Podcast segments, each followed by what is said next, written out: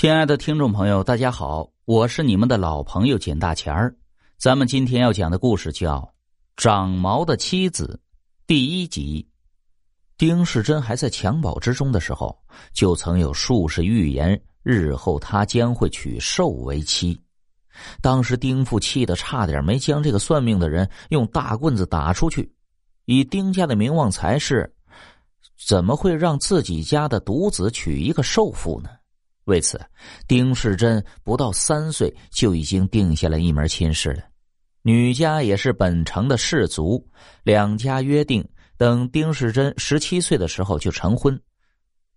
谁知离丁世珍十七岁生日还差一个月的时候，未婚妻却忽然得了暴病去世了。这一下，丁家二老不由得就想起了十七年前那个不祥的预言。难道儿子真的要下婚于毛族？这还了得啊！忙张罗着招了媒婆来为儿子做媒，但说也奇怪呀，每次一婚，不是和女方的八字不合，就是好不容易定了亲事，女方就疾病身亡。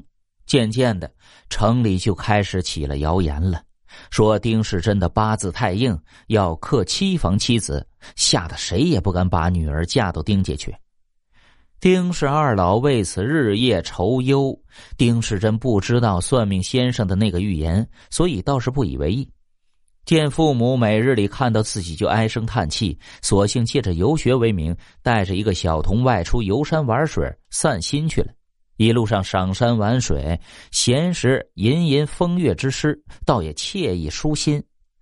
这一天，在楚江乘舟而下，两岸风景如泼墨画卷般壮丽难言。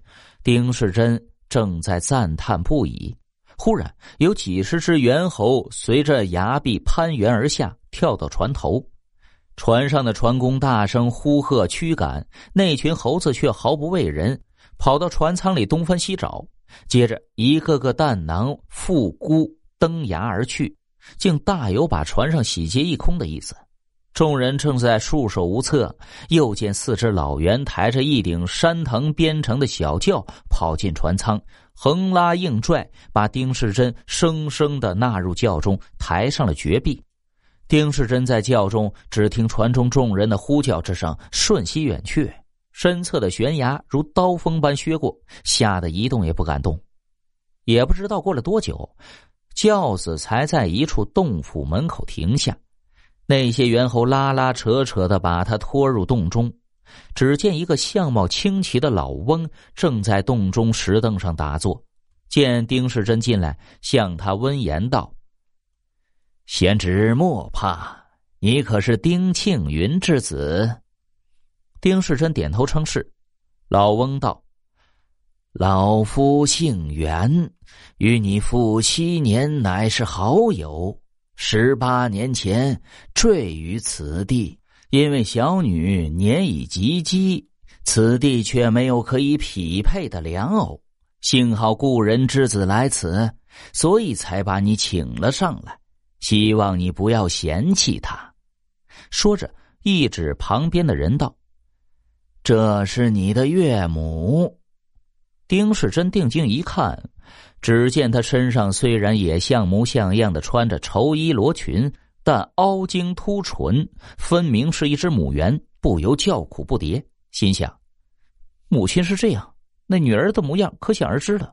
可是看看身边的那猿猴，呼啸跳跃，表情狰狞，若不答应，只怕这群兽类立刻会对自己不利，所以战战兢兢站在那里，什么也不敢说。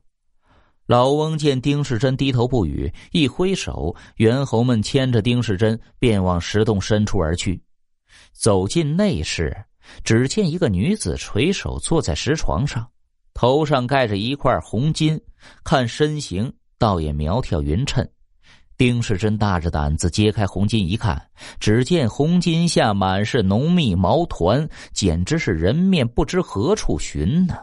他心想。拼着不要性命，也不能和这样的怪物成亲呢。